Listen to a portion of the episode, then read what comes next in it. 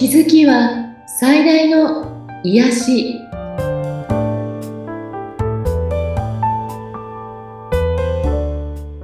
皆さんこんにちは。アトラクションカウンセラーの広田ゆかりです。アシスタントの菅千奈美です。ゆかりさん、今回もよろしくお願いいたします。よろしくお願いします。さあ、今回はどんなテーマでいきましょはい今回はですねえっ、とシンクロニシティという言葉皆さん聞いたことあると思うんですけどうはい。その、えーシンクロするのシンクロニシティそしてセレンディピティということについてお話ししてみたいと思います。はい、お願いします。ちなみさんシンクロニシティは聞いたことありますよね？なんかね、あの、本も出てたりするのを見たことがあって、でもちゃんと読んだことがないので、具体的なことはわからないんですけれども、聞いたことはね、あります。うん。セレンディピティも聞いたことはある。セレンディピティも聞いたこと、言葉は聞いたことあるんですけれども、じゃあ何って言われると、んなんだろうなっていう、点々点って感じです。はい。ね、うん。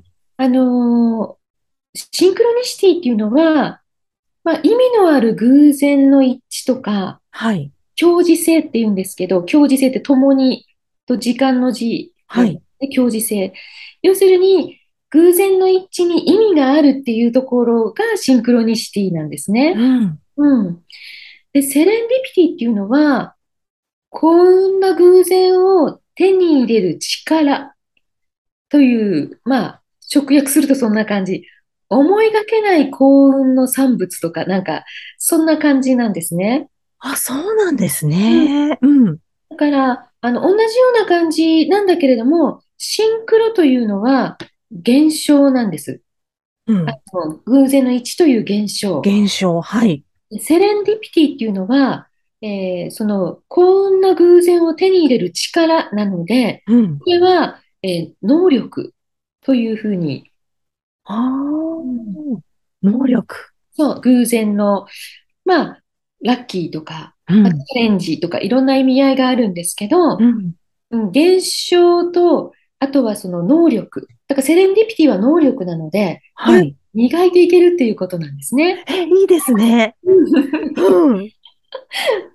ね、あの、シンクロニシティは本当に皆さん経験したことがある、うん。その人のこと考えてたら電話が来たとか、はい。ね、うん。なんか会いたいなと思ってたらばったり会っちゃったとか、うん。うん。自分がこれについて、これどうかな、な、なんなんだろうな、これはと思ってたら、ね、例えば乗った電車の中吊りに、そのことの答えがね、書いてあるよ書いてあった。うん、そんな感じで、自分が今こう欲している問いに対して答えが来たり、うん。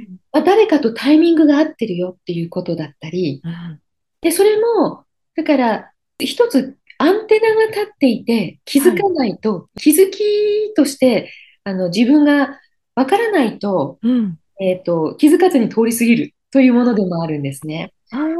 なんか今日ばっかりの人に会っちゃってさー、みたいな、懐かしかったわーっていうところでうん。終わっちゃう。はい。でも本当は、その人に何がしかの目標とか、うん。こうしたいとか、これについて何か答えが欲しいと思ってるとかね。うん。何かそこに問いがあると、そのばったり会ったその人が実は答えを持っていたり、答えにつながる何かはい。つながっていたりとか、まあそういうことがあるんですよね。うん。だから、あのーなんて言うんでしょうね。出来事は、まあスピリチュアルな世界からいろんな形でメッセージとしてやってくるんだけれども、うん。それを受け取れるかどうかはあなたの実力っていうことに。そっか、自分のアンテナが立ってるかどうかっていうところですね。うん。なんか、あなたがその合図に気づけば気づくほど、うん。スピリチュアルな世界からのガイダンスは与えやすくなるんですね。ああ。要するに自分があって気づいたら、気づいたから、もうスピリチュアルの世界も分かったんだねっていうことで、次うんここれ、これ気づいたってこう、だから次これだよっていう出していくんだけど、うん。えっと、全く気づけないっていう状況の人もいるわけです。うん。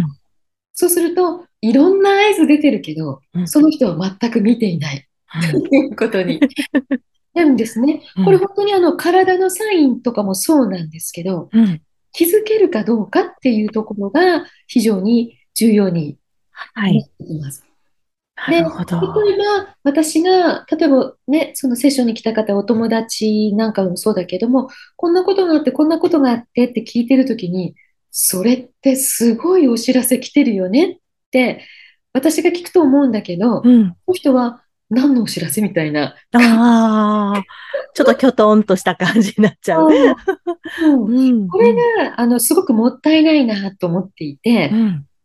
だから、えっと、し実はシンクロに気づくというのは、あなたの状態がいいっていう表れでもあるんですね。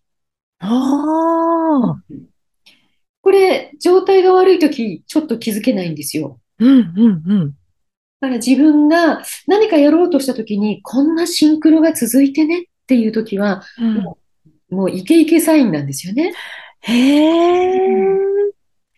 がそれは、あの、自分の中の一つの判断にしたらいいと思うんですようね。ん、うん、うん。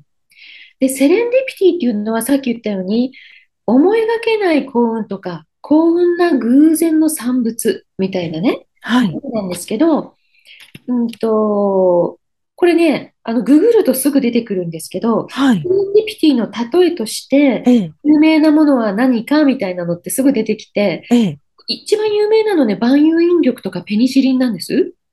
あ、そうなんですか？うんうニューん。トンは、ただ、木からリンゴが落ちるのを見て、うん偶然たまたまそれを見たときに、万有引力に気づいた。はい。うん。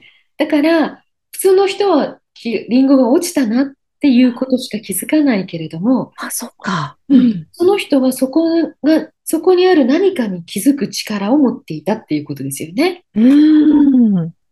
で、例えばペニシリンって、なんかあの、ブドウ球菌かなんかの培養をして、こう、いろいろ調べてるときに、はい。またま青カビが出ちゃって、うん。でも、この青カビが出てるとこだけ菌が発生しないってことに気づいて、うん。研究は菌の方だったんだけど、はい。たまたまその産物としてペニシリンというものが発見されたってことなんですね。うん。だから、一つ何かを一生懸命やっていたり、チャレンジしていたり、目標に向かっているときに、そのものでは、それそのものではないんだけど、その産物としてすごいものを発見したっていう。これってきっとノーベル賞の学者さんとかはみんなそういう感じで発見する方多いんじゃないかなってあ思うんですね。うん。あ。確かに言われてみるとそうかも。うん。うん。あの、皆さんが使ってるポストイット。うん。あれも、突然私たち大人になったくらいに出てきたんですよ。子供の頃はなかった。うん。で、その接着剤を研究されてる方が、ものすごくこう、隙の悪い弱い接着剤を開発してしまって、紙をつけても、キュッと引っ張ったらすぐ剥がれる。うん。ってなって、それ失敗だったんだけれども、あれ？これ剥がれた方が便利じゃない？っていうことに気づいて、ポストイットが出てきた。ええなんか結構面白いでしょ？すごい。ねえ。うん。実はコカ・コーラとかもそうなんですって。そうなんですか？コカ、コカというのを使った、なんかアルコールだったんだけど、はい。そのアルコールが禁止されてしまって、うん。それでね、えっと、それにたまたま炭酸を入れてみたら、すごい美味しかったみたいな。へが世え。界中で飲まれるコカ・コーラになって。だから、たまたまの産物なんですね。ねえ、偶然できてしまったっていう。ああ、そうですか。うん。だから、これは、その偶然の発見をに気づくとか、うん。なんかこれ、誰かに出会ったりしたことでうん、たまたま偶然そこにいた何かに出会って、それが自分の大事なものになるとか、自分が成功のきっかけになるとか、うん。ここには一つそこに気づいていく能力が必要だよっていうことなんですね。なるほどね。だから、ぼんやり待っていて、シンクロニシティもセレンディピティも起きてこない。うん、うん、うん。なので、やっぱり自分が何かを求めている。はい。で、何かにチャレンジしている。うんえーそういうふうにアンテナ立てている。うん。そういう状況の時に、このシンクロは応援として現れたり、うん。セレンディピティとしてあなたにその結果をもたらしてくれるよっていうことなんですね。いやー、素敵ですね。うん。なので、なんか、今日ここに来た意味は何だったのかよくわからないけど楽しかったなみたいなことってうんあると思うんですね。はい。前にもちょっと言ったわらしべ長者の話あたりうんうん。あると思うんですけど、はい。なんかシンクロして、あ、これって言った方がいいのかなと思ってそこに行ってみた。うん。ここでなんか素敵な出会いがあったっていう、これ非常に現象とし、結果として早かったら、それはそれなんですけどうん、えっと、そこではちょっとピンとこ、特に何も起きなかったなって。でも、そこで出会ったこの人と、今度こういう趣味が一緒だからこういうことやってみようと思ったんだとか、なんかそこでまた何か、そこから展開したものの中でうん。やっていくときに、そのセレンディピティに気づいていくとかね、うん。そこちょっとしたストーリーがあって、はい。だから、うんと、一回でホームランじゃないよっていうことですよね、これうも。ん。なるほどね。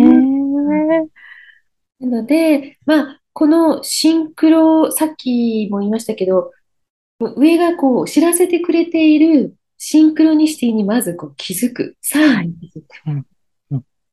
そして、セレンディピティにつながっていくまで、なんかこう楽しんでそこを進んで展開していく？はい。うん。これが非常に役立つんじゃないかなと思うんですね。はい。そうですね。はい。ぜひちこの説ょっと。明で、うん。どうでしょう？わかりました。もうアンテナを立てて、あの、日々過ごしていきたいなって 思いました。はい。ぜひ皆さんにもお役立ていただけたらと思います。はい。番組を聞いてご感想やご質問、またゆかりさんのセッションを受けてみたいという方いらっしゃいましたら、番組説明欄にゆかりさんの LINE 公式アカウントの URL を記載しておりますので、そちらからお問い合わせをお願いいたします。今日もありがとうございました。はい。ゆかりさんありがとうございました。